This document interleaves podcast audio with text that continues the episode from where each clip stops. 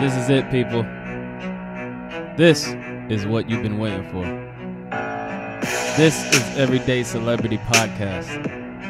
The podcast for everyday people with everyday problems, trying to find everyday solutions to accomplish everyday goals. Let's start the show.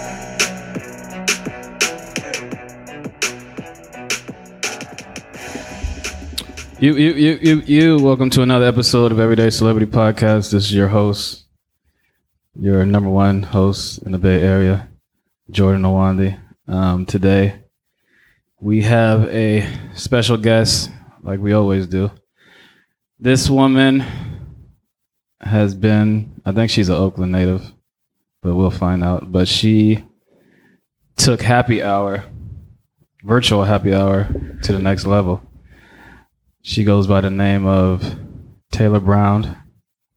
Welcome to the show. Hello. Thank you for having me. All right. How are you doing today? Uh, I mean, I feel weird saying I'm good right now with everything going on politically, but I think saying that's important too.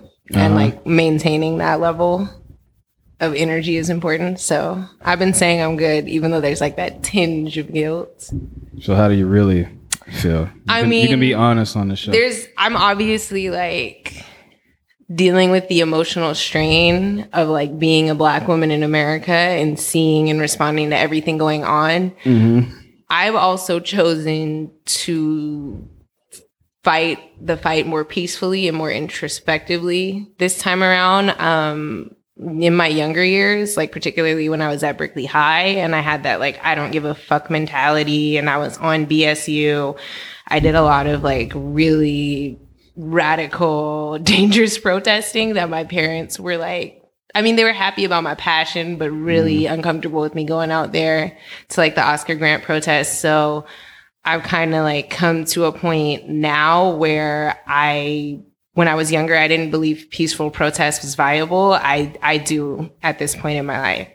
So Mm. I've been like mostly doing like signing petitions, donating, Yeah. um, cooking up. I've been seeing a lot of artists just do like online raffles and donating the proceeds. So I'm kind of like cooking up what I could do in that vein Mhm. and and taking that route to channel my emotions. So I do feel good taking that route, and so I think that's why I've been telling people, you know, I feel good because usually Yeah. when I ask people nowadays, "How are you?" it's they're not good. So- Yeah. Do you think uh, violent and radical protests are necessary? Honestly, I do, even though I'm taking a different stance in my personal life. Yeah. Um, and I think I, I've just always felt like, even though there's I, there's a place for both in in my mind. Like I kind of think the violent and the radical actions are what get it rolling. And then it gets finished off with the peaceful actions. Kind of Yeah. like when we look at the duality between Malcolm X in his early years versus like how he ended up more calm in his later years and mm-hmm. choosing to be more peaceful in his later years. So I think that you need both.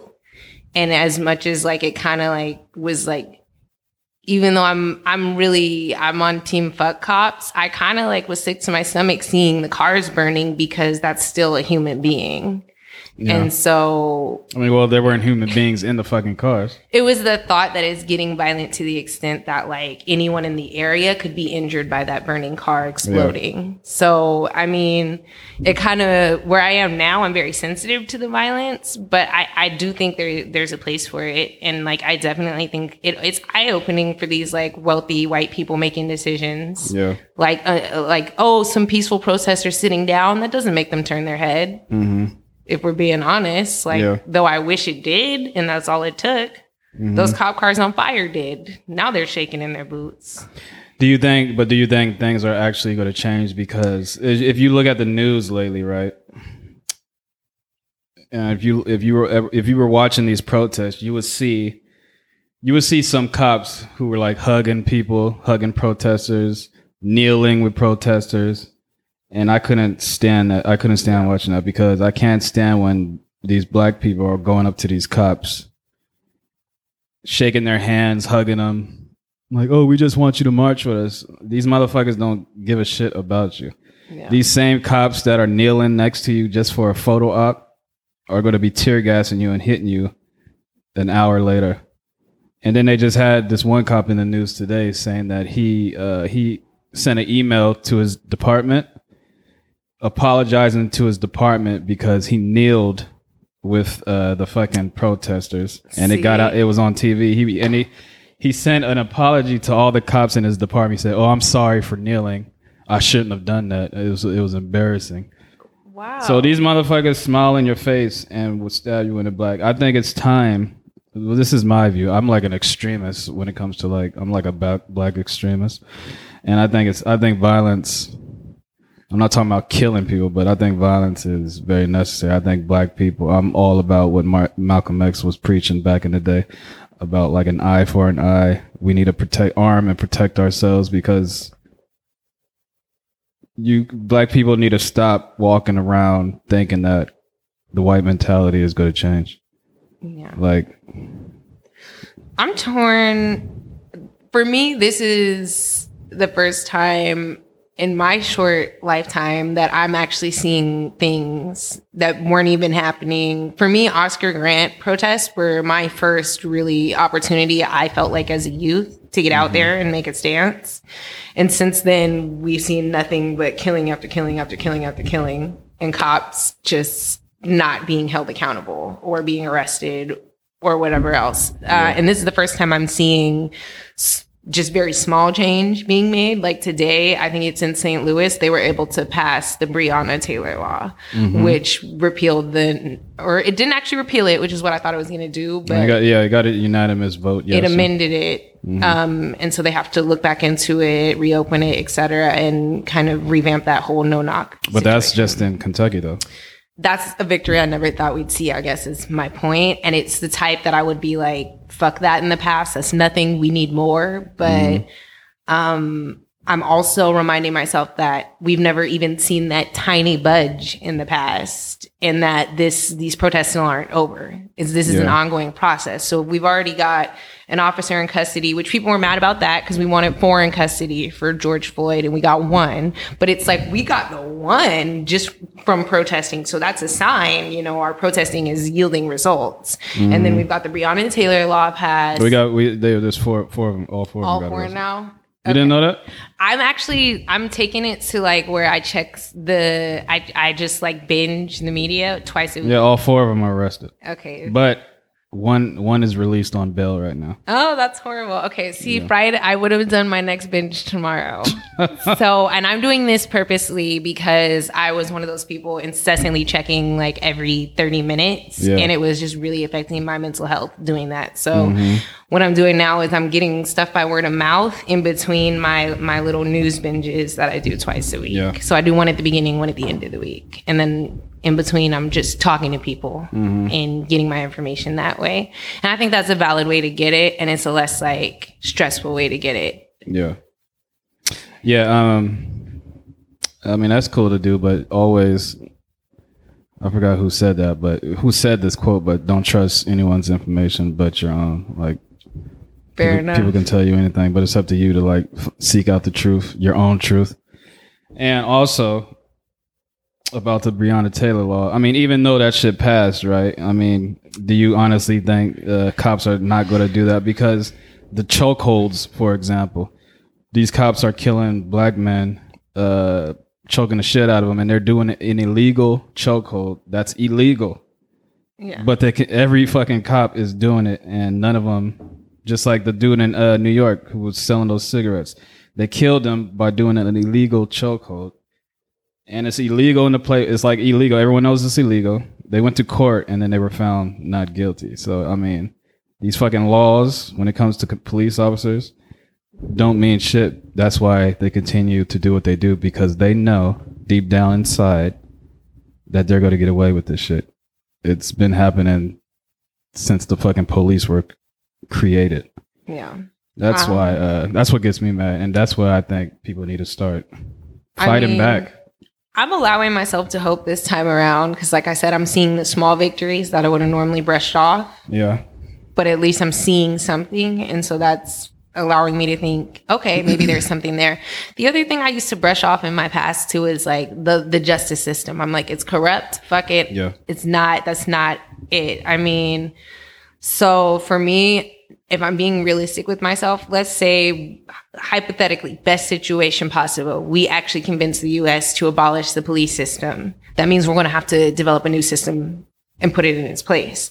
If continuing down this thread of best case scenario, let's we're doing this hypothetically, then like we're gonna have to to create laws which enforce this new this new whatever system we're putting in place of the police. So we can't run away from the justice system because we know it's corrupt. Mm-hmm. Because we know it's corrupt, we've got to confront it. I feel like just the same way we're we're protesting, we've got to get in there on all levels.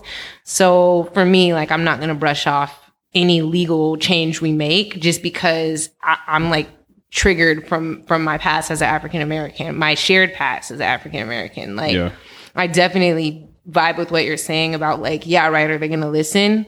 And that's the thing I'm trying to quiet in my own mind. It's like maybe they will, maybe they won't, but this is step one. We're not done. Mm-hmm. We don't know what they're gonna do till till we flesh this all the way out uh-huh. until we see it through. So and we're gonna have to eventually if they start actually listening to our protest demands, a huge portion of the demands are revamping the legal system. So we're gonna have to deal with laws and we're gonna have to deal with them on, on good faith. Like you've heard us, you're revamping this. We've we've got to believe and put some trust there because mm-hmm. we can't just change the laws and say, well, they're not gonna listen, so we did all this work and changed them for nothing. Yeah.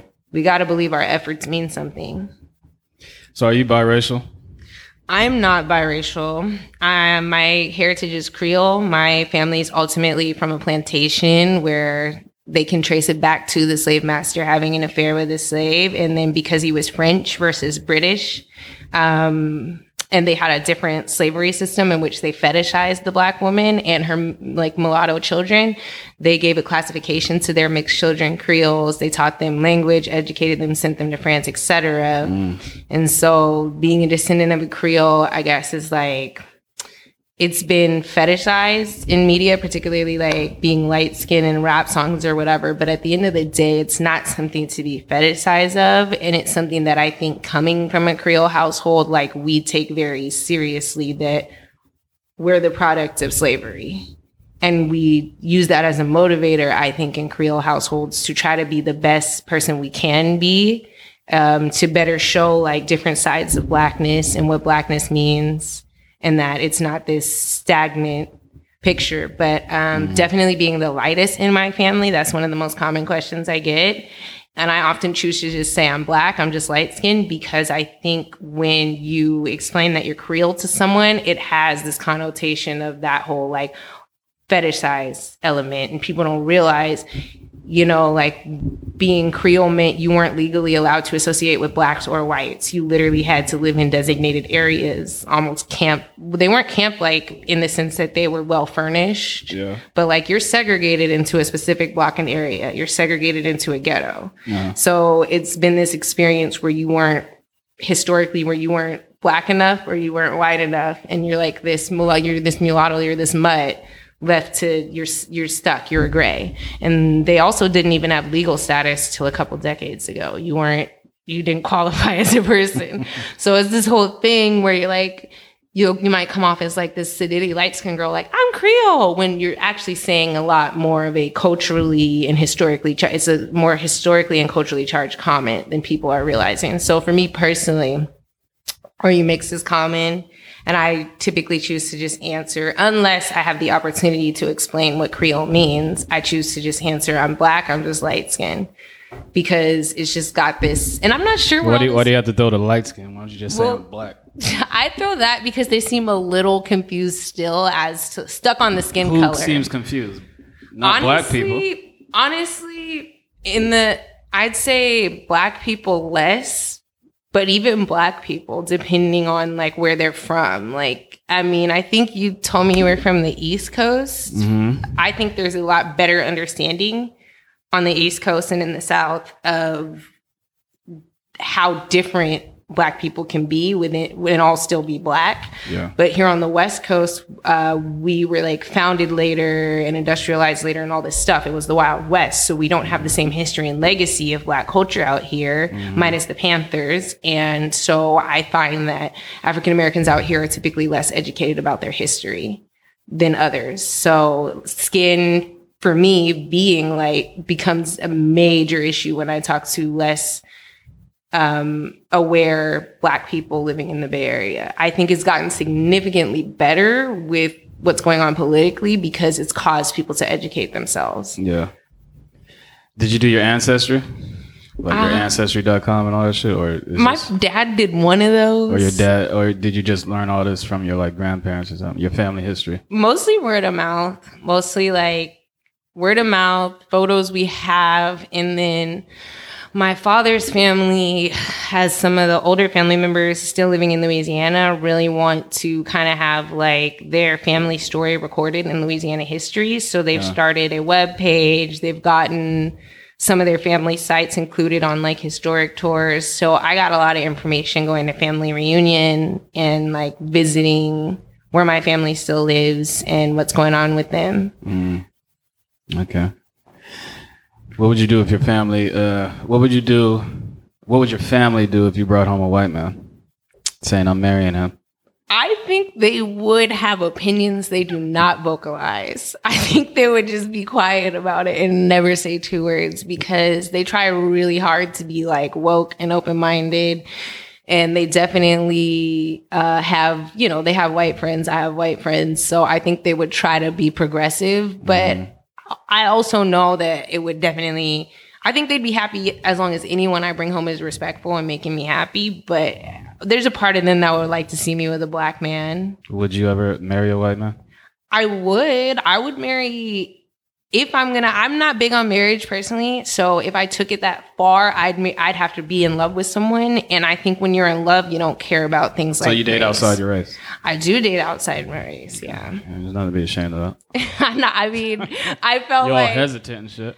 I just felt like there's gonna be another question coming, but I'm ready. I'll feel the, I'll feel the dating outside your race questions. I don't. I'm like cool with it. I really. I don't think that interferes with my capacity to be, you know, proud of myself as a black woman, proud of my heritage, or an activist. Mm. And I don't think love. I think love is something that's broken boundaries. Like when we look at the court case, loving versus loving Well, that was bullshit. But the point is people love each other and it's and it's well documented we wouldn't If have you were a mixed black woman back in those fucking days and you did you married a and you thought a white man could give you everything that you needed, you were fucking tripping. Back in those days when every single white person was a devil. Kids. hey hey we weren't And you there fall in we love weren't with a- there a or what about man? that Fuck african prince who married the australian woman i did not watch What that movie. What movie? because it looked like crap to me What it movie you might be a good about? movie should i google it Yes, you should go. so it is played by the guy that also played martin luther king the british actor the dude who, who- that was in Selma. Yes. He's he stars Uh-huh. the he but apparently it's based on a true story and everyone was telling me to watch it. It did not look good, so An I did African not watch king it. married a, a white woman. yes, Australian. And uh there's a book about it. There's a novel and then there's the film and then, you know, there was a big Uh-huh. Yeah, I scandal. I never but heard- I they they to their dying But Africans, I mean, uh, Africans, they think marrying white people are uh, you. Uh, it's I don't know what they're Like- like, oh, I need a white. I need a white person of. It's like a status symbol out Mm. there. I don't know. They so th- I brought that up. I'm not an expert on his story. That's why I'm like googling him. But I brought that up because they, to their dying day, they really, really, really spent their time as a couple trying to convince. Well, I don't think they had to, and maybe that maybe makes people doubt him. But Yeah. they really wanted to prove this was a love match. We've chosen each other for love. We are in love, and that was extremely important to them. Yeah. And so that's why I brought that up. I definitely think that there are plenty of like interracial marriages that have progressed thought. Maybe not at the time, maybe they were persecuted at the time, but like nowadays, because of their efforts, that's something we see breaking. Like dating is the way I think we see people breaking racial boundaries. Because like if you're intimate with someone of a different race, you're gonna have to like challenge the ugly parts of it. You're gonna have to challenge your bias. You're gonna have to challenge their bias. You guys are gonna have to have hard conversations. I mean, that's all good and fine and dandy, but I have no problem with interracial dating. I have no problem with black men marrying white women or vice versa or Chinese, black, whatever, whatever mix you like. I have no problem with that. The only thing that I say about it is let's say you marry a white a black man marries a white woman, right? Yeah. And they're married 10 plus years and she can be like, "Oh, I love this man. I he's black. I don't see color or anything." Now let's say you you're driving, right? They get pulled over by the police. They're driving through Alabama or some shit. They're from New York, but they're driving to Alabama. They get into Alabama to visit friends. They get pulled over by racist cops. And then he takes the black man out the car. Basically, they pulled him over racial profiling in a fancy car with a white woman. And they're in a, like there's in, they're in a small town in Alabama in the outskirts, right? He gets uh, pulled over, pulled out the car, gets fucked with. Uh, he probably gets hit in the stomach a couple times or whatever. Basically, racial profiling. But he doesn't die. Gets back in the car. They go about their ways. Now he's pissed off, driving. He's he's dri- he's still driving to their friend's house. He's pissed, yelling and shit. And she's no. Matter of fact, he's not yelling because he knows that this is the life of, of a black man in America, racist America. But she's yelling. She's even more madder than he is. She's like, oh, what the fuck? These motherfucking racist cops, blah, blah, How the fuck they go pull you over? I don't understand why they pulled us over. Why would they do that? I don't understand this. And he's like, what the fuck you mean you don't understand this? It's America. You're white, I'm black. That's why he pulled us over. But she was like, well, he, they shouldn't have pulled us over. They need to be fired and all this other stuff. So basically what I'm saying is you can marry this white woman, mm-hmm. be in love and everything. But that white woman would never understand what a black man goes through. That white woman would never understand a black person's struggle, whether you're a black man or a white uh, or a black woman and if you have kids, how can you expect a white woman to teach a black because even though this this kid, this this little girl is mixed, society is going to consider her a black woman, not mixed. They're not, oh, you're mixed with white. We're going to treat you different. No, they're going to, you're, you're black. Well, what mix, what mixed person, I'm pretty sure you know mixed people, right? Yeah. So what, out of your mixed friends, do they ever say, oh, I'm mixed, or do they just say I'm black? They say they're black. Exactly. But I think. Wait, let me finish. so society is going to think of them, consider them black. Now, how do you expect a white woman who doesn't know shit about the black struggle in America to teach this black child about how to be a black woman in America? That's my only thing about yeah. uh, interracial dating. I Just mean, because a lot of black people, when they marry outside their race, which there's no problem with, but a lot of them are blind and uh, ignorant to the fact that your spouse will never understand you. She might say she is, she might pretend like she's woke, but she will never understand your fucking struggle as a black person in America. Now, if you marry a black woman, now that's a that's a that's a bond that's that's that only that's that you can't get anywhere else because you're both black. A black woman will know how to comfort you as a black man. Black woman will know what the fuck to do because she knows what it, how it is. So that's a bond that will you will never have with your white spouse. Your. Your, your thoughts on that? I mean, honestly, I think that that's a valid concern when dating outside your race and knowing that the ultimate goal of dating is supposedly marriage. Like obviously it doesn't work out with everyone, but eventually you date till you marry someone. Yeah. I think that's a very valid concern and that's definitely one I've heard a lot of people voice and even at times maybe have crossed my own mind when out dating. But I think that there's just a few things I've chosen personally to reframe with that, which is that, first of all, even though there's this like really intimate bond between a black woman and a black male, because we're able to relate on what I've heard called post traumatic slave syndrome. Um, it's still there's still always a layer between you and the other person, and I think when you keep that in mind, um, that's there no matter who you date. And that's Mhm. something that you're going to have to be comfortable with. And each couple finds their workarounds for. Each couple finds a certain point when they're like, accept, like, I know you as well as I can know you, but there's always this part I'm not. And I think once you accept that, that doesn't become something that weighs on you.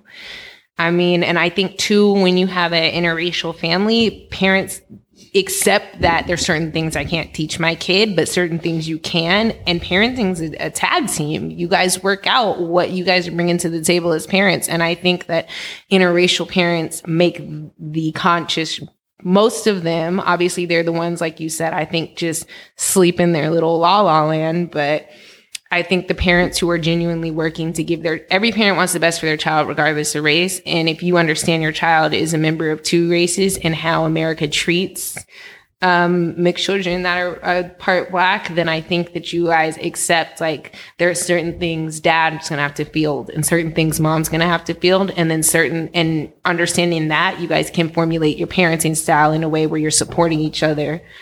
So I think families, every family makes sacrifices and every family makes decisions. And I think that ultimately, if you are choosing to date, I think it's a little different dating outside your race when the person's not white. I think dating a white person for any ethnicity is kind of, there, there's, it's a bigger barrier between you and that person. I think like there's a little more understanding with a black person and a Latino person or a black course. person and an Asian person. There's a little more understanding between us I wouldn't because say Asian, but I mean, it can be different with Asian people as well because they've been they've also been affected by systematic racism in that they're forced into being the secondary white. And that's Yeah. not necessarily a choice. We see a lot of asians expressing themselves creatively and artistically and being very vocal about the fact that um, white society has made this this mask for them that they're these really stiff mathematic people and that's not an accurate portrayal. So i think asian people too i, I include in like the more soulful category because that is a myth that they're these cold type of more white like people. That's a complete myth. That's mm. something that was made to further separate and divide minorities so, I mean, I think just you're always going to have an issue when you're dating a white person, straight up. But I don't think that means you shouldn't or you can't or that that person's just never going to have the capacity to be a good partner for you because of their lack of understanding. You don't always need to understand something to support something. Like I'm seeing a lot of white people post very genuine posts on Instagram about how I will never understand, but I will fight and explaining why they're fighting, what they're fighting for and asking for more help to educate themselves. I, something that's been really hitting me as I'm going into working with young children and focusing on children who have survived trauma is that no child you, children are colorblind until we put our implicit bias on them and we teach them to behave in a certain way. yeah, I mean, everyone fucking knows that. so something Not that born a racist. right. So that is common thought, fair enough. But something that I go to next is like just we're always thinking about how does it make the black child feel to learn they're descendant of a slave? How does it make this white child who's still currently innocent, who has not I mean, well, that's been affected yet, to find out that they're from a legacy of abusers? that's I the wrong. That's like- the wrong. That's the wrong thing like- to teach the black child. I feel like crap if I found out I'm from a legacy of abusers. So I think we teach the way we teach slavery and the way we teach our history in America does not only make our black children feel lesser than, it makes our white children feel lesser than. And that white guilt is what trips them up. What was We're wrong- basically what's- teaching them you're a white devil. You're a little white devil. You're a little horrible thing because of what your ancestors did. Just like we're telling black kids, like you're worthless because of your ancestors. And it's not fair to either child of either race. Well, I don't think white kids are being taught in the school system that they're white devils. I not think- explicitly, but I mean, when I sit I in the think- I- classrooms and see the way we're teaching, we're now that we're teaching it at all, people are happy. Like, oh yay, we're teaching these children about race. They're like, yay, that's it, we've done it. That's not good enough. Well, we need you, to I pay mean, attention to the school system. You guys need to teach these kids the truth. If black children were taught what they really are, there's no way in hell a black kid should be insecure about being black or ashamed of being black. If black people were taught what the fuck their hit their real history about uh, their real history about their people, they would know that we are descendants of kings and queens. We we were the first people on earth. We're the only uh, I don't want to say race because there's I mean there's only one race, the human race, but we're the only I'll just say race for, to, for this example. We're the only race that you can be black as a tire or light as a fucking a cloud, but you'll still be you. I mean, you're still black. Right. We make different type. We're the only race that makes different types of pigmentation. Um, if black people were taught the truth, they would know that Christopher Columbus was not the first person to sail around the world. It was a black man. Oh, dude. Okay, you're one of the first people. I I was really into that a few years ago and just reading everything I could on it. So it's yeah, really I mean, cool that Christopher. but the history books tell you that Christopher Columbus was the first person to sail around the world. Why? Because why would they give that credit to a black man who was the actual first one to sail around the world, an African? And then the Portuguese, uh, I mean, the uh, the Spaniards were obsessed with uh, with black people, and then that's why Christopher Columbus sailed around the world because he wanted to find out about. Uh, I think it's I think his name is uh, King Mamusa or something no, like that. Mansa Musa. Mansa yeah. Musa, yeah. And um, so yeah, people just need to learn their real history, and the and the school system does not teach true history. I and I think that's up agree. to the parents to fucking teach your kids. Send them to school, but once they get home, learn, look at what the fuck your teach your homework. Like, yo, this is not true. Tell your fucking son the truth. This ain't true the fucking Christopher Columbus didn't sail around the world first. No, it was, and then take this little nigga and yo, yo, yo this black dude sailed around the wor- world, and tell him, learn, put that in his mind, send his ass to school, and make him debate his fucking teacher. And I guarantee his teacher will be like, oh, how the fuck did you know about that?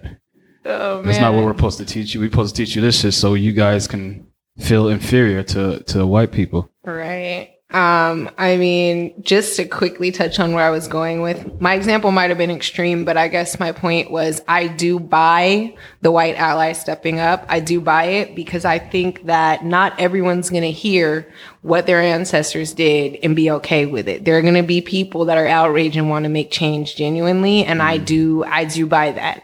And I've had the opportunity to make friends with lifelong friends with plenty of white people who are genuinely good people striving for change. So yeah. I buy it was, I guess my point with the two children. Like we're kind of like treating for me the black children like oh poor little baby oh well let's slap a band-aid on it and ignoring the, the white kids and the psychological impact on them of being ignored.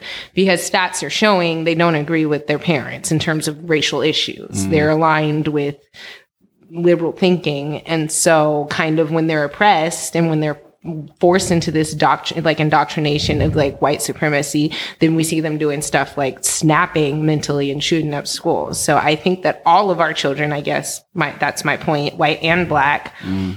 in particular, are affected by the way that they're being introduced to race in America for the negative on both sides. Yeah. It's crippling the black kids and it's kind of messing up the white kids psychologically mm. to give a very overgeneralization of my thoughts.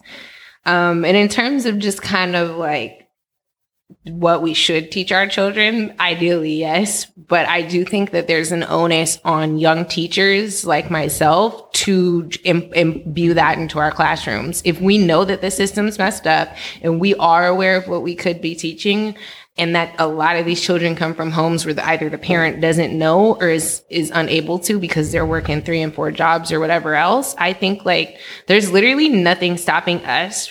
You do have to teach the the curriculum but you have all this time in your day with that stu- those students to keep it real.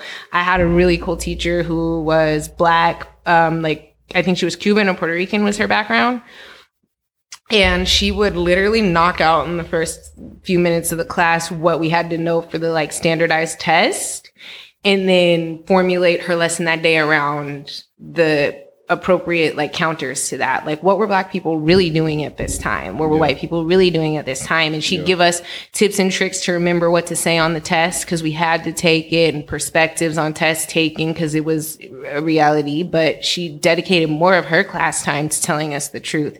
And so that's something that I think all teachers can do. What was do. his teacher's name? Um, Vilkia Hoy. What school was this? This is at Berkeley High, which she hated because of the way they treated her for being woke and left very This shortly. is a black teacher. Yeah, she was black. Um, and it was really cool because as we're talking about different subsects of the black experience, she's Afro Latina. So, but she looks, she's darker skinned with dreads. So, you know, Yeah. like if she were walking down the street, she'd be stereotyped as just black, but she has this very immense like Latino culture behind her as well. And that was one of the many things she taught us about is like black isn't one thing. Mm-hmm. So I just think that, like, I mean, ideally, I agree. Parents should be teaching kids that, but something that kind of like, caused a like discrepancy with me and other students was that I had parents who strove to teach me about Black history.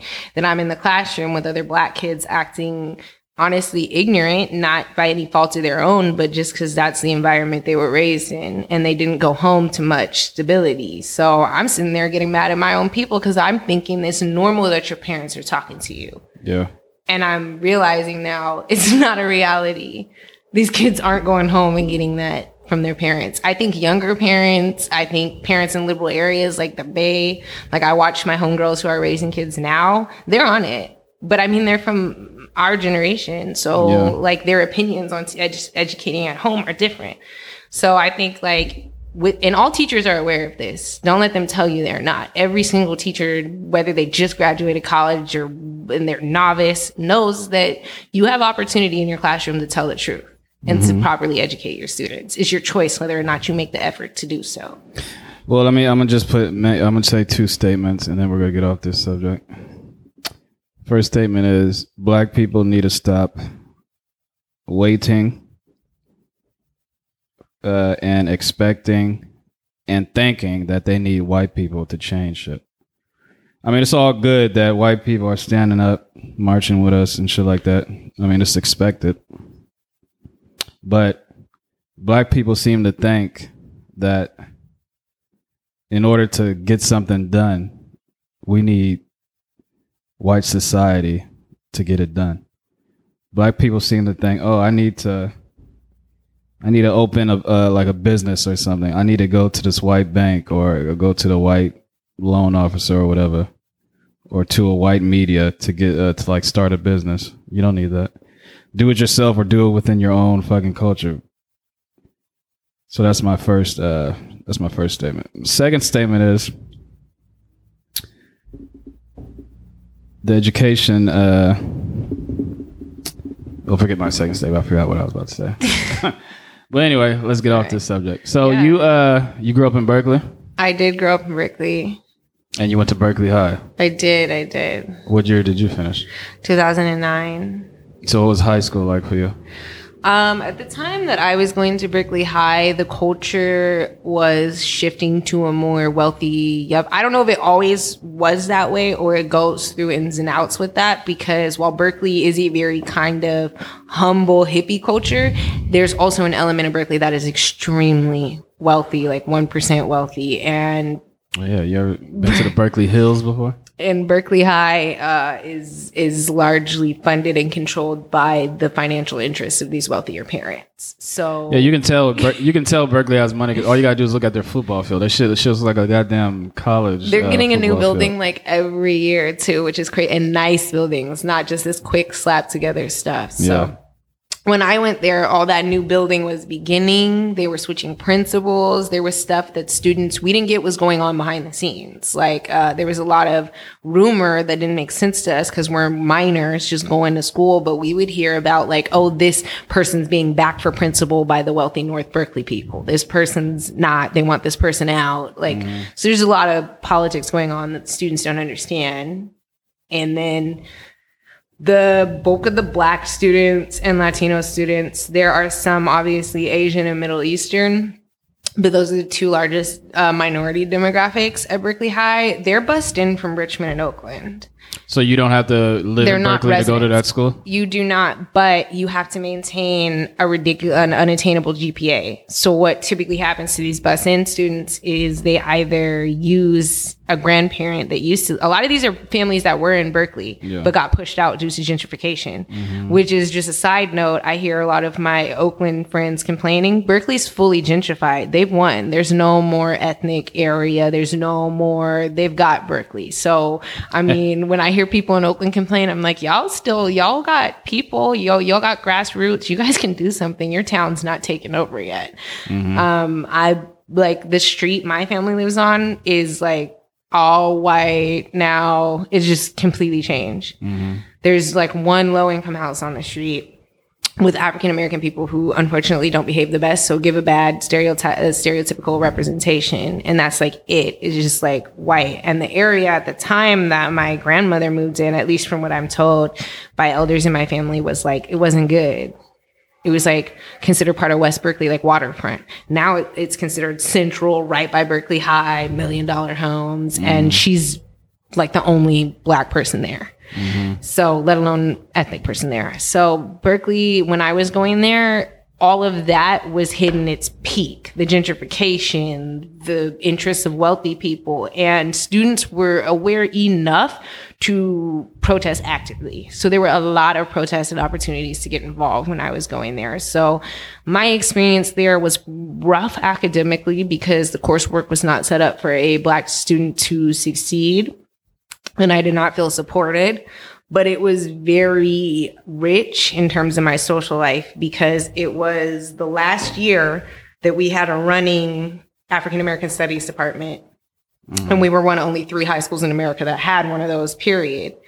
So I did every African American studies class they offered, and I was chair of the arts for BSU, and that dramatically changed my life for the better, I feel. And so that's the positive I take from my Berkeley High experience. But now my sister, a decade younger than me, has just graduated a year ago and her experience there was that she was one of the only black faces on campus because they did this big uh, house sweep to check for all the busing kids that were faking their address got rid of them what is that that leaves the school predominantly white.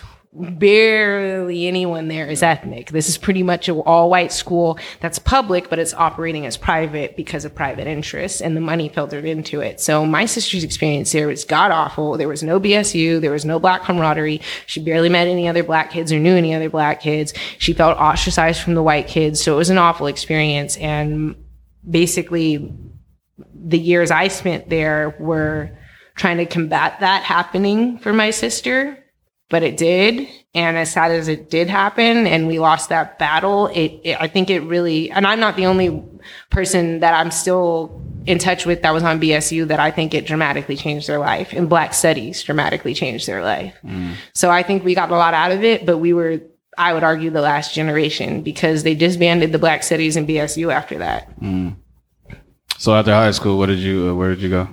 I went to St. Mary's College in Moraga, Mm-hmm. um, and I I pers- okay. So I hear that it's been great for a lot of minority students. I have a good friend who is a doctor Any now. college that begins with Saint, you know it's gonna be fucked up toward minorities, I hear good things from others. like the basketball, the athletes. I hated every second there. And uh, to go a little personal, it my experience there led to me having mental health issues and having to seek clinical help because it was that bad and the mental it wasn't physical abuse but the mental abuse i endured there was that awful and um i mean it was just literally it made me never want to go to school again What were you studying though? philosophy.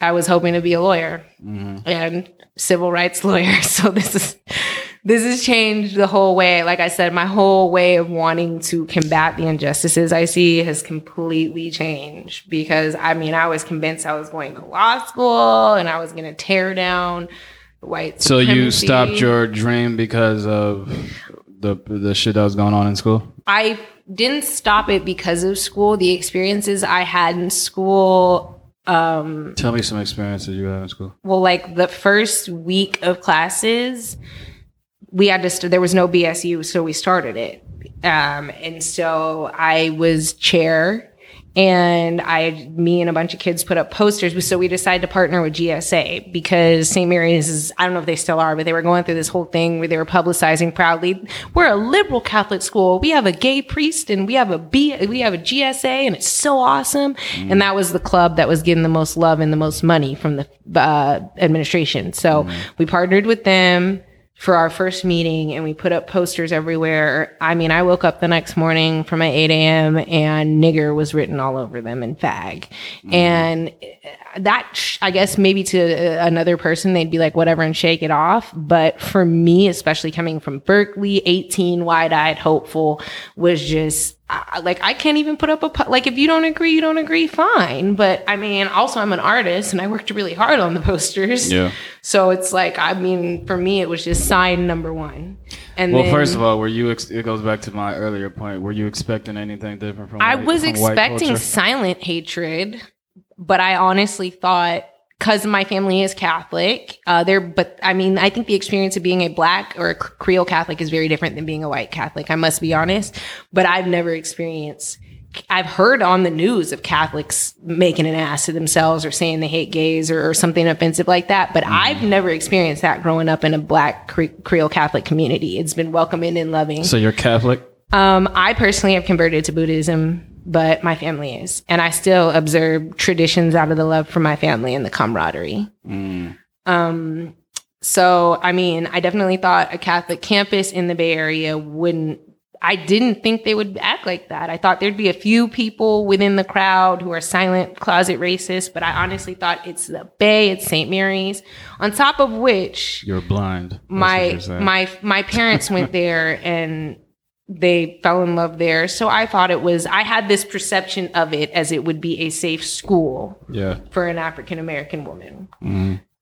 that was not the case because that's the littlest of the instances i experienced there and that was just day one uh, so i chose this that small one because one it's a shorter story and two i think it illustrates if that happened on day one Yeah. and it only escalated from there and i was there four years i mean you know you can kind of put your imagination to work that it's just kept getting worse and worse Did you ever get attacked by any? Uh, i did not get physically harmed but things like burning a cross on the lawn just they like burned a cross on the lawn. they did they did and it was all over the news and then the school claims they did not cover it up but uh, there were several things the school i i believe i don't have proof but it's an extremely wealthy school Who was the most influential black student at that black man at that school?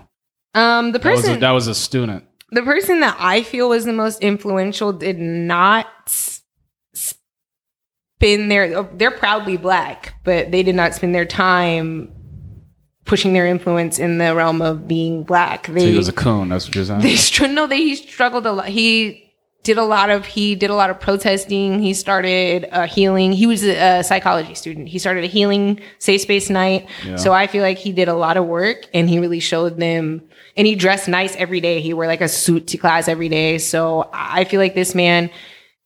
I don't know. I used to feel I was always confused because he's openly black and proud. He does, never shies away from it. But I was confused as to why he did make the school, in my opinion, a better place by doing. He staged one of the things he did was he staged a protest on the lawn where he literally him and several people camped out on the front lawn when you enter the school. Their big brand lawn they make a big deal out of with a statue. He camped out there for months until the grass was dying.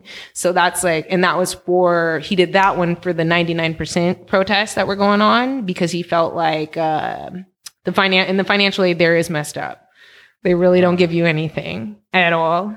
Um, so I mean, that's one of the many Well, things. not- that wasn't really a black. Uh, Exactly my that's my point. I think he did a lot for the school and he got a lot accomplished, but none of them were directly a black issue. who was this statue of?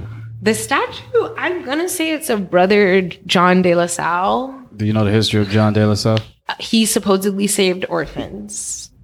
So you never heard about him molesting orphans? I have no, I haven't heard that, but I always, I haven't heard that either. I'm I'm always a little scary that that's gonna happen. Like I'm gonna hear about somebody molesting somebody in in my local Catholic sphere, which would be like, okay, see, I was vouching Oh, yeah. for you guys. Now I look like I'm associated. I with mean, uh, all the fucking there's so many colleges with names, name with buildings named after racist people. People who used to own slaves, and even black colleges. Spelman is is is named after a white uh, racist Okay. person, and that's a black college. Yeah. So Somebody Yeah. just was telling me that. I actually don't know the facts on that, but yeah, it's um. So uh, I believe uh, I mean he Spelman was he's is named after a white white person who was racist. Um, Rockefeller, you know Rockefeller, right? Yeah. He Rockefeller. I mean, there's some connection with uh, uh, Rockefeller also, With- and Rockefeller. We already know the history of Rockefeller. It's not Rockefeller Records. It's Rockefeller, the fucking uh, financial racist. Monopoly. I- Didn't he? Yeah. I don't remember. No, he. I don't think he invented Monopoly, but he was credited for the first time we see one in the U.S. And that's crazy if you think about how much business the U.S. does. We're a country of business, and how many other greedy white people there are. How are you so greedy of all the greedy white guys that you make the first and only Monopoly known on U.S. known on U.S. soil? I'm sure there's secret ones, but I think that's pretty radical, like radical that he accomplished that. Yeah. Well, anyway, um, so you did you uh, start going seeking therapy? Um, I you were in mean. I I didn't really. My college experience was more so that by the time my parents were not intentionally, and this is something I'm learning as I'm working through a psych degree, is that when a child has a problem, particularly a minority child, the parents might fall into denial as a natural defense mechanism for their inability to assist this child or for the fears they think um, having a mental issue would add to this child already being black or or Mexican or whatever this child may be.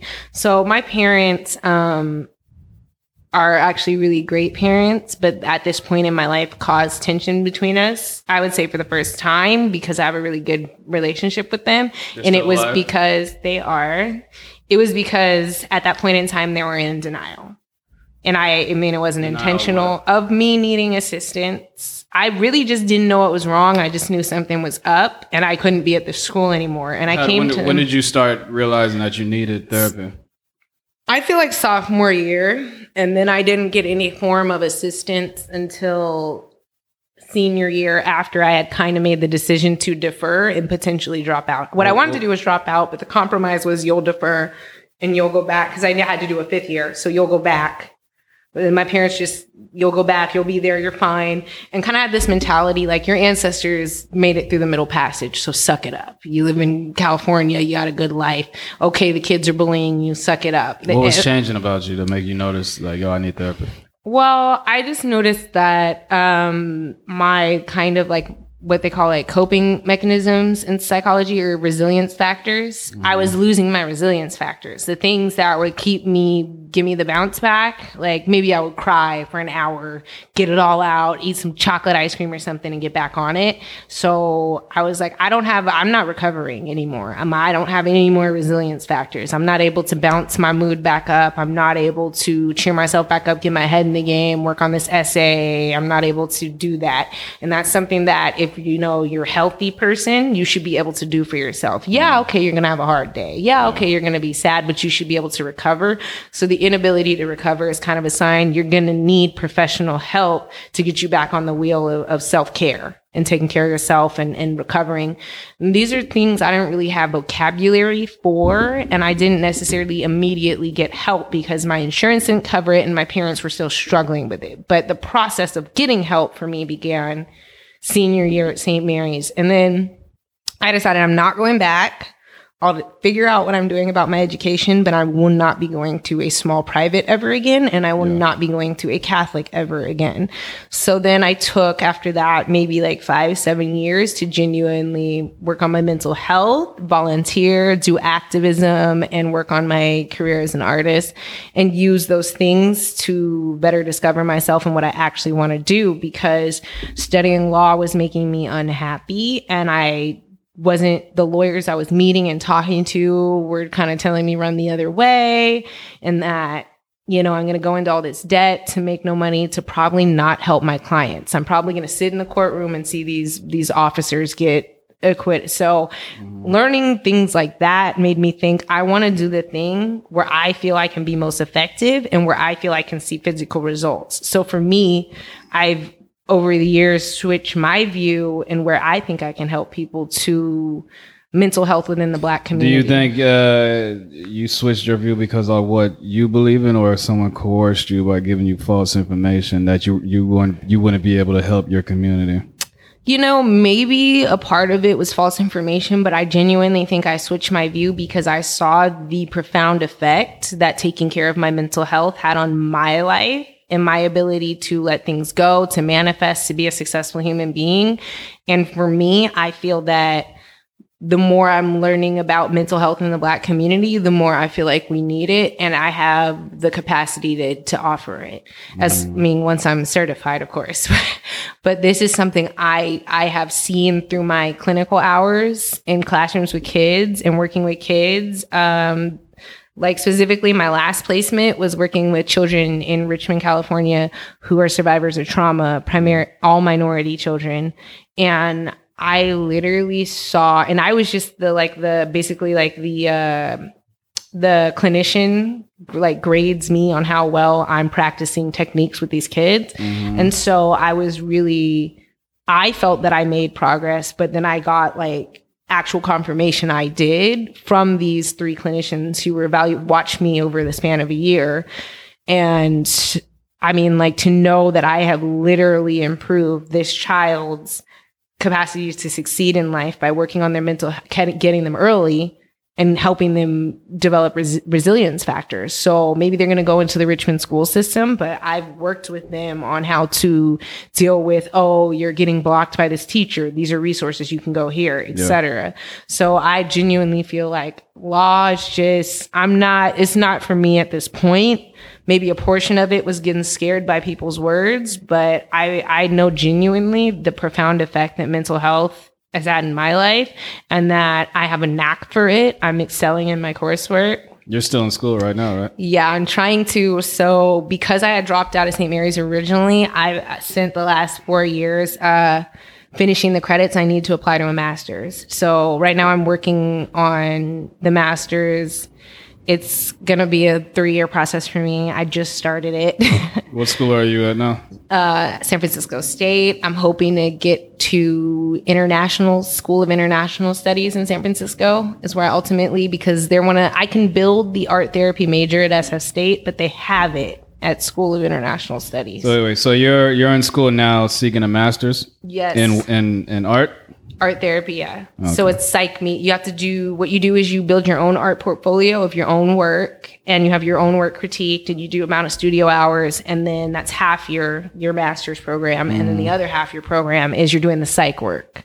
Um, you're doing child and family psych work, and so they, you- they combine for an art therapist degree.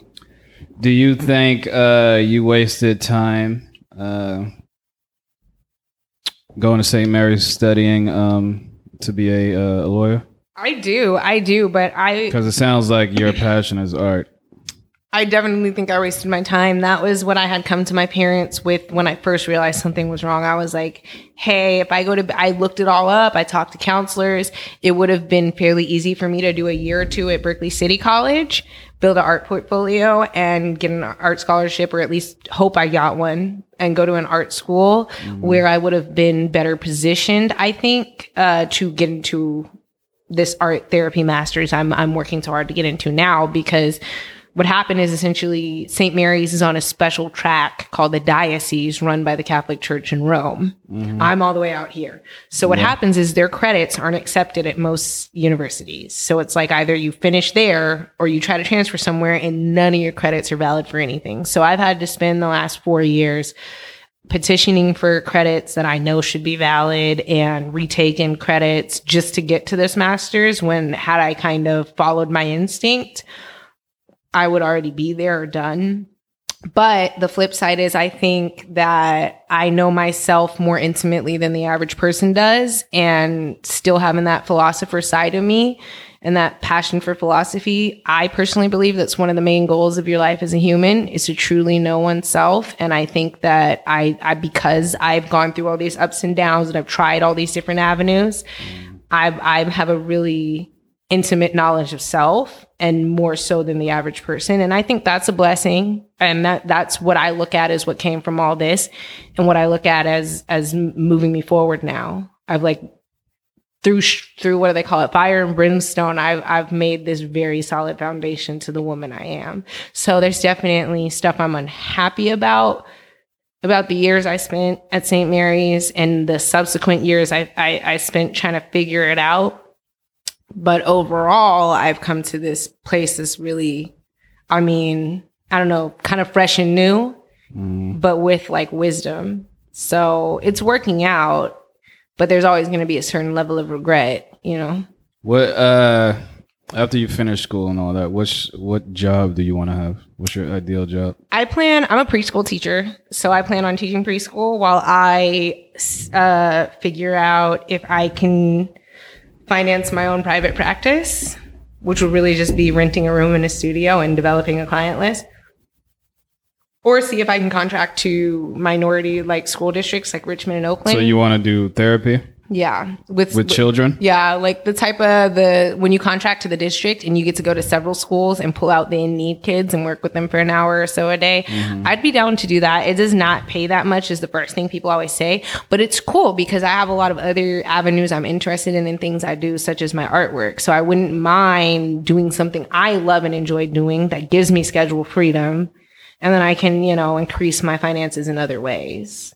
But I definitely will start, I already know, with a preschool classroom for some stability after graduation because it's just part of life has to be practical. Do you think you need uh, a college degree to accomplish your goals? I don't think I need it, quite frankly. Like, honestly, all my classes are already repetition, and I've already done more clinical hours than the average student, which is ultimately what you have to do to get the certification. I I really feel like I could take that test right now, but because of the way what? things work, I have to have it. I feel like I could literally go. I mean, I've been doing free therapy work because that's what you do as a student for four years with amazing mm. results with clients. So I think I could do it right now, but and I don't think I need the degree to do it either. Like there's plenty of healers, you know, we see a lot of healers, especially in like the Oakland area. They don't have a degree necessarily, but yeah. they know they know what they're doing. You don't need to have the degree to know what you're doing. So no, I don't feel that I need it, but to do it legally and obviously be able to work with school districts, I do have to have that paper. Okay. Um, I was about to ask you. Your art, your little uh, happy hour art thing. yes, yeah. when, when was this created and why did you create it? So I actually and, and explain what it is actually. Okay, so I um let's see what is it. So this is not an idea I actually originated. I actually don't know who originated it, but where I saw it being done initially was tech companies my friends that were able to stomach St. Mary's and graduate all have really pretty plush tech jobs. Mm. And so they started quarantining the second they heard about COVID because these tech jobs have the money to set you up at home. They were sent desk, computers, stay home. So something I saw that these com- company and something I know that these companies do because that's kind of what I did uh, part time to get through school is I would temp as a, a front desk at tech companies. They do happy hour. It's like the thing to keep the, the hipster employees happy. Yeah. So what I saw them doing was a company happy hour, and I thought that's a good idea. But like, who really wants to sit on Zoom with their boss on a Friday night? And so I kind of was like, what would happy hour look, what would this Zoom happy hour look like if it were genuinely done with the community in mind and unwinding and connecting and just kind of letting off steam about this COVID situation? What would that look like? So I thought I'll do one just for the heck of it because um, being that San Francisco was one of the first cities to shut down and I'm attending SF State, I've been on quarantine probably almost a month longer than the average person has. So I immediately just tried to envision a happy hour that actually serviced people. And so I just thought I draw, I have this iPad, I'll do a little funny. For me, it's funny. I do cartooning. I like funny art, though I respect all art. Um, but I kind of like I like to laugh, especially if it's kind of a dirty joke or a cynical joke. That's what gets me. So I thought, let me do these just like really funny, childish flyers and leave the space open for people to just drink and unwind or speak if they so choose. And it kind of, people were really enjoying it. So I went from just kind of addressing just my friends to addressing my larger group of associates on Instagram. And then I started seeing people doing coloring pages for adults. And I've always wanted to do that. So I started doing coloring pages as my contribution.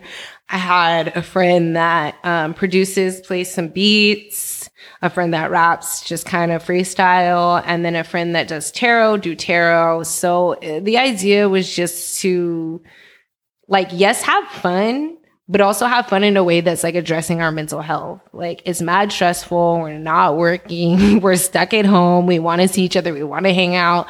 And I mean, I don't know your listeners, like how far they'll span, but like at least here in, in Oakland, like we hit our bars up on the weekend.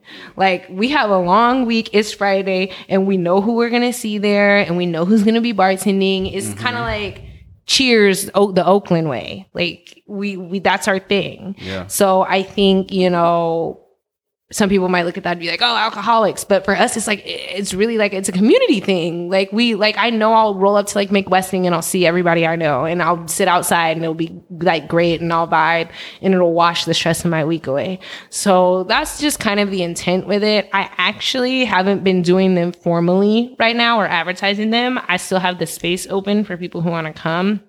Only reason for that is they started getting so crowded when you have like 30 people Oh, people on, were actually coming physically to a, a, space. The Zoom, no. Oh, the this Zoom, Zoom was getting like when you have so many people on the Zoom, you can't all talk, and so the space wasn't the digital space wasn't as effective. How many people can be on a, a Zoom at one time? I haven't hit. I haven't hit a limit but um, I just purchased a premium account so it doesn't exit me out an hour since I use it for school and family yeah. and then the happy hour i thought let's do the premium so i don't know that i have a limit with the premium account mm-hmm. so i'm still doing them but i'm not doing the flyer every week or making them as big of a deal because uh, it got overloaded and more focused on yelling over each other and drinking, which isn't a bad thing because so that's what are like people up there arguing and shit. Just like, hey, no, listen to me now. Hey, take a shot, and it's just like it is supposed to be fun. We are supposed to be drinking, but we yeah. can't hear each other. Yeah. And we're and we're completely forgetting. You know, there's a little. We do a little bit of check in. You know, we can't. If you don't want it to get too serious, respect, but we do need to do a little check in. We do need to allow people to, to Is it mostly women? It's been really up and down. Um, I kind of like being in the Bay all my life and having lived in several cities and gone to several schools and worked with several organizations, I realized from doing these that different people from my different groups of, of friends, family, etc., were showing up, and I would mm. get these fun but random combinations of people. And they wouldn't know each other but i would know all of them. Yeah. so it would be sometimes it would be like almost all guys all girls even mix. Sometimes more of my african american or my black friends and then sometimes totally racially diverse crowds so that was something i really enjoyed about the happy hours was you never knew who was stopping by.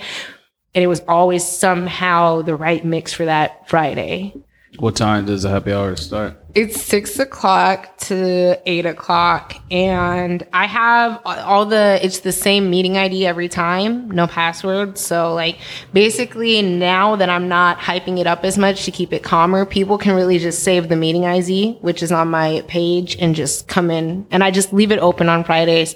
And what I do now is I sketch uh, and I just see who shows up. And I provide a coloring page if people want a coloring page what I was hoping, but I didn't quite have time because I'm horrible at math and I have to take this like stats for like working with demographics or something. I don't know, but it's like stats for like d- taking all my patient files and like putting them into, and I mean, like mm-hmm. math is not my strong suit. It's the one area I feel like I genuinely am like, I know a mathematician I can introduce you. That would be great. so that has these last three weeks that really got in the way of me revamping the happy hour. But what I want to do with it, since quarantine will be continuing, they're saying up until at least fall. I want to. this shit is opening up on Friday. They're saying for like institutions and things like that. Oh. like schools aren't still aren't open. They're gonna open for little kids only because parents can't keep them anymore. But like if you're like college level, high school level, etc. Parents are killing their kids. That's why they're getting tired of the shit. Yeah, uh, I'm just like my brother said the other day because he doesn't like working with kids. That's my jam. He hates it, but they love him. I think they just like seeing like a brother that's like got his. I don't know representation. It I feels don't like good. kids either. Kids like grown ups who don't like kids because Ah. they they want to. They like oh. It's like a I don't know. It's like a dog. When you don't pet your dog, he wants he fucks with you more. When you Yeah. don't show your dog affection, he wants to fuck with you more. It's just like kids. Like I hate I don't I don't hate kids, but I don't like kids, and a lot of kids want to be around me for that reason. They're drawn. They're drawn to it. I can see that. Yeah. I mean, kids. I'm not gonna lie to you. Kids are challenging as hell, and a lot of parents are doing the best they can. But because obviously you're coming from the standpoint as a parent and not a professional, you doing certain things that aren't necessarily good for them psychologically or emotionally. It's not on purpose. You're just being yourself, raising your kid, but like it's happening. So a lot of what happens at school that you don't get to see as a parent is like we're trying to make sure your kid doesn't grow up to be an asshole because they've learned certain things unintentionally at home that they shouldn't learn. yeah. You Um, do you have kids? I don't have kids. I and everyone laughs at me for this or thinks I'm crazy. I don't want to have any. I really would like to adopt. I really feel strongly about adopting, Why? and I really feel strongly about not having any. You don't want to go through the pregnancy phase? I really don't find it appealing. I mean, I wouldn't either if I was a woman. Like I hear from like my homegirls and the women in my family, and just like it's beautiful. You're gonna love it. Da da da da. And maybe it's because I study. I have to study children from in, from inception to five years old because that's the demographic I work with. Mm-hmm. Like I I- like, and especially I'm really into aliens and alien culture. That's my nerdy side. The process of a baby being formed is the same process as a xenomorph popping out of your chest. So that's just one example of how I Fuck is a about- xenomorph? It's the aliens from the movie Alien. Oh. They're called xenomorphs. All right. But don't you don't you want something that's I mean, I understand adopting, but don't I you want something that your body is going to create, like come out looking No, like you and all that I, shit? I'd like to leave behind my intellectual property the way that like I mean, even though I try to read non-white, especially non-white male authors, no offense, there's plenty of great ones. I can't lie that Plato has really, that was my first time encountering a philosophic work Mm-hmm. and it's left a lasting impression on me. And I still go back to it to this day, Plato's Republic. And something that I really took from it is leaving behind intellectual property. However you feel about this old, dead, gay, white guy, he literally wrote something that we're still reading centuries later. And I think that's the type of impact I'd like to make in my lifetime. And for me, that comes at the community level. When I think of how the Black Panthers started the free lunch initiative, that's like, I feel like I can do that in my lifetime. I can start something that is lasting beyond me. And that's a child to me. That's what you ultimately, at least from a psychological standpoint, you have a child to leave behind um, yourself, essentially. There's so many ways you can leave yourself behind. And for me personally, I'm very cynical. I this isn't a world I'd want to bring a child into, nor a world I would want to die and leave my child in alone. I mean, well, So you say not bringing a child into the world, but I mean, when you're adopting a child, this fucking world is still going to be the same. and I feel differently about that because exactly, I feel like they didn't choose to be here. They didn't choose to be um, abandoned, given up, or just you know the parent couldn't, or whatever the reason is. And I they, I don't feel like they deserve to navigate this what I feel is a shitty world alone. So I feel more comfortable assisting a child who's already here and and, and helpless and needs somebody than bringing a child here and putting them into a state of of pain. I mean, I'm mm. going to have a black child. That's the reality. And no matter how much change we make right now, I strongly doubt we'll see the type of change I want my child to experience in my lifetime, let alone theirs. On top of which, like I said, I'm cynical, and most major scientists believe the Earth only has 30 more years unless we correct this pollution thing. So it's like, why would I bring my child in here? To this earth to be abused, potentially shot by a cop, to potential, even if we fix all that racial stuff, uh, how we fixing the ozone? How we fixing the ocean? Like, I mean, it's just not a world I, I want to bring a child into personally. Um, I don't necessarily know that I want myself to be carried on to the extent of bringing a person, creating a life. Like, I don't know that I value, I'm contributing. I don't know yet. My story is not done for me to think I'm a great enough person to make another one of me. I'm still fleshing out my story and where I'm going. So, and I definitely think, you know, if the kid's already here, they deserve somebody on the, in their corner. And that's why I feel comfortable with the concept of adoption. Like they need somebody. How many kids do you want to adopt? Three. So you want three kids, and you want to be you don't want to be married. I, I don't mind, uh, marriage, but I want to marry for love. If not, there's so many other Duh, things. that's what isn't that the whole point? there's so many other things we could do to to solidify our finances and our children's futures financially. Um, straight people can enter domestic partnerships.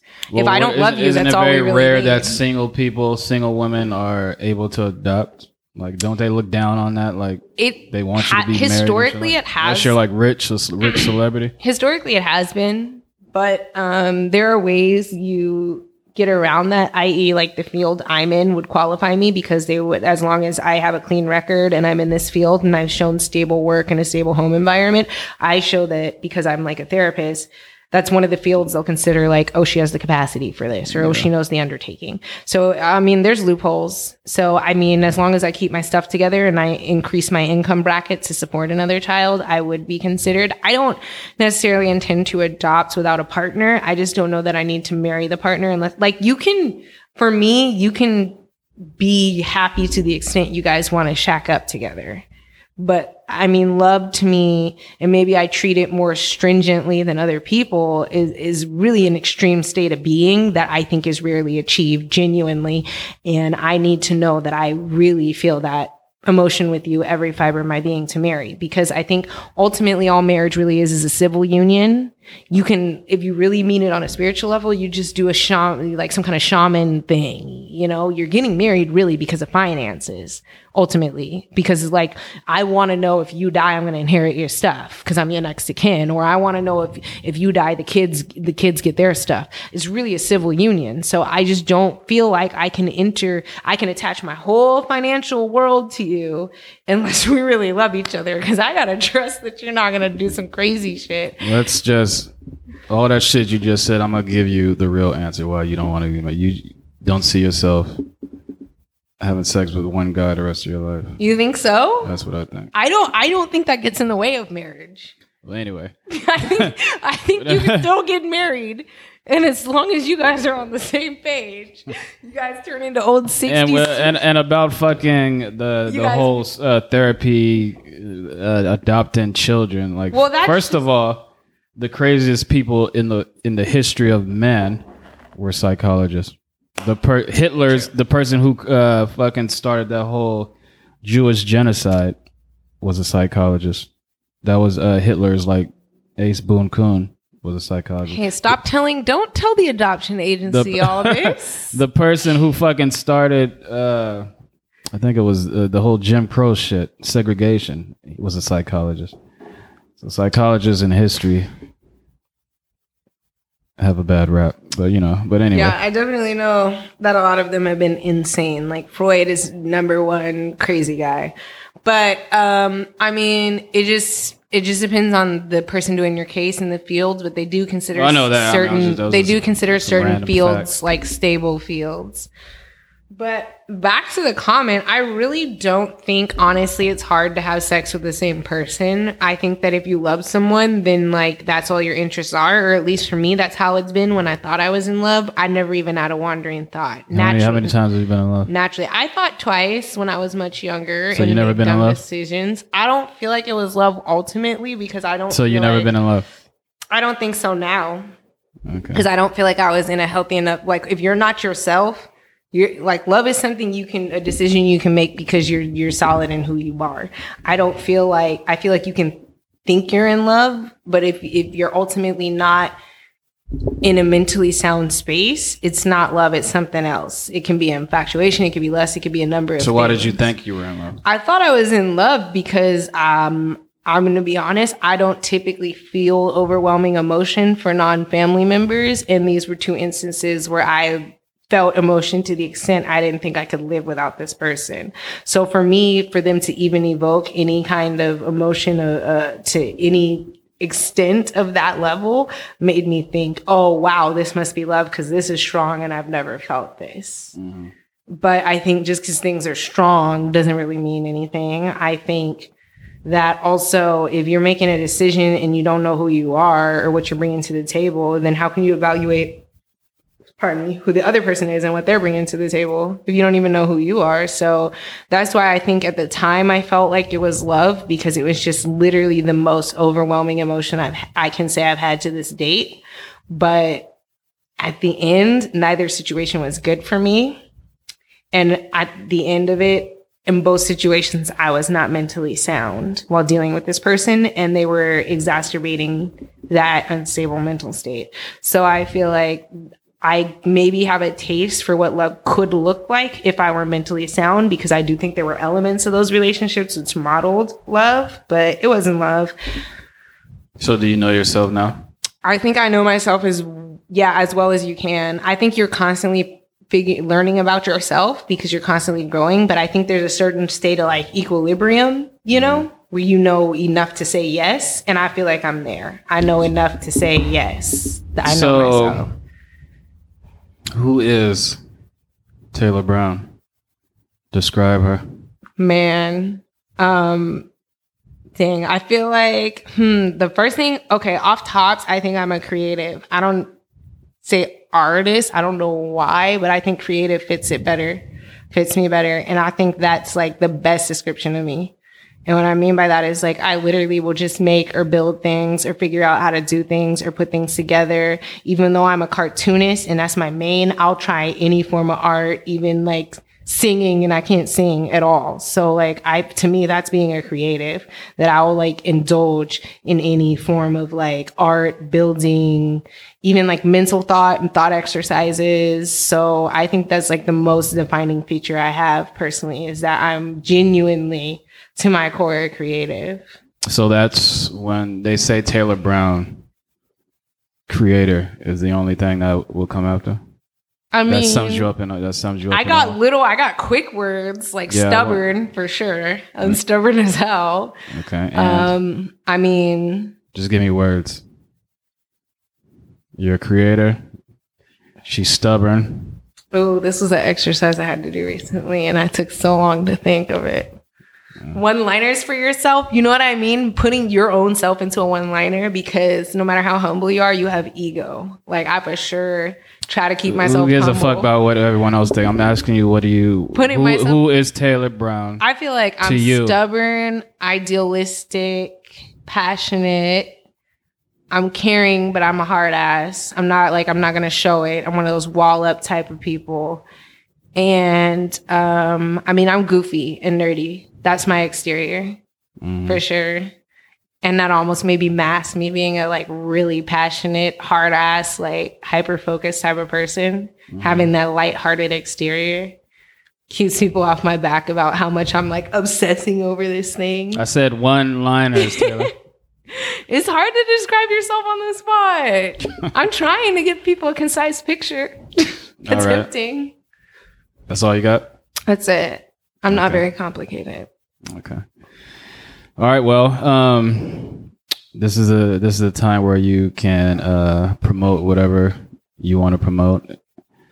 Um, if you want to promote your your happy hour, tell the people where they can find that at. Um, if they want to join one day on your little Zoom, give your Instagram out if you want to do that, or I don't know, shout out your work or just if you have a friend that's throwing a party or whatever the fuck yeah. you want to promote, um, this is your time to do it and go ahead. Um, well, me personally, I'm not working on any projects right now. I leave this summer to collab with people. So what I'd want to shout out is if you guys have projects particularly related to supporting like Black Lives Matter or any of the protests going on, I'd really love if people drop me a line checked out my work, drop me a line, let me know, you know, some collab ideas, what we could work on. And the best way to get in touch for me is Instagram, which is just at taylor.510. You want to spell that for people? Sure, yeah. Just T A Y L O R dot five one zero. Okay. But summers are like I always leave them open for just collaborative work. And because of Corona, I haven't been able to to like link with anyone or collab. So that's definitely what I'd like to put out there. and how do people get in contact with you? They want to do your little happy hour thing. If they want to do that, um, I'll actually after this episode, I will go ahead and post just a general flyer with the with the general information. But um, in the meantime, if someone gets a hold of this sooner or is digging sooner, just literally, it's one of my first few posts. Just scroll down to any of the old flyers for now. But I'll put some general information in the bio and like in available up at the top where they can get to it easily. All right. Well, you heard it first. Uh, she's a creative. She's stubborn. She's just Taylor, I guess. but uh, one thing is for sure, she is a beautiful black woman and a force to be reckoned with in the Bay Area, and everyone should look her up, support her, whatever the fuck she got going on. Uh, support her little happy hour. I'm not a drawer, so I'm just going to support her through by a distance. but uh, Taylor, thanks for coming on Everyday Celebrity Podcast. Uh, I wish uh, big things for you. And you have any last words? No, I just want to say thank you for having me. It was fun. I like seeing how another artist does their thing. I appreciate the time. All right. And we are out. You.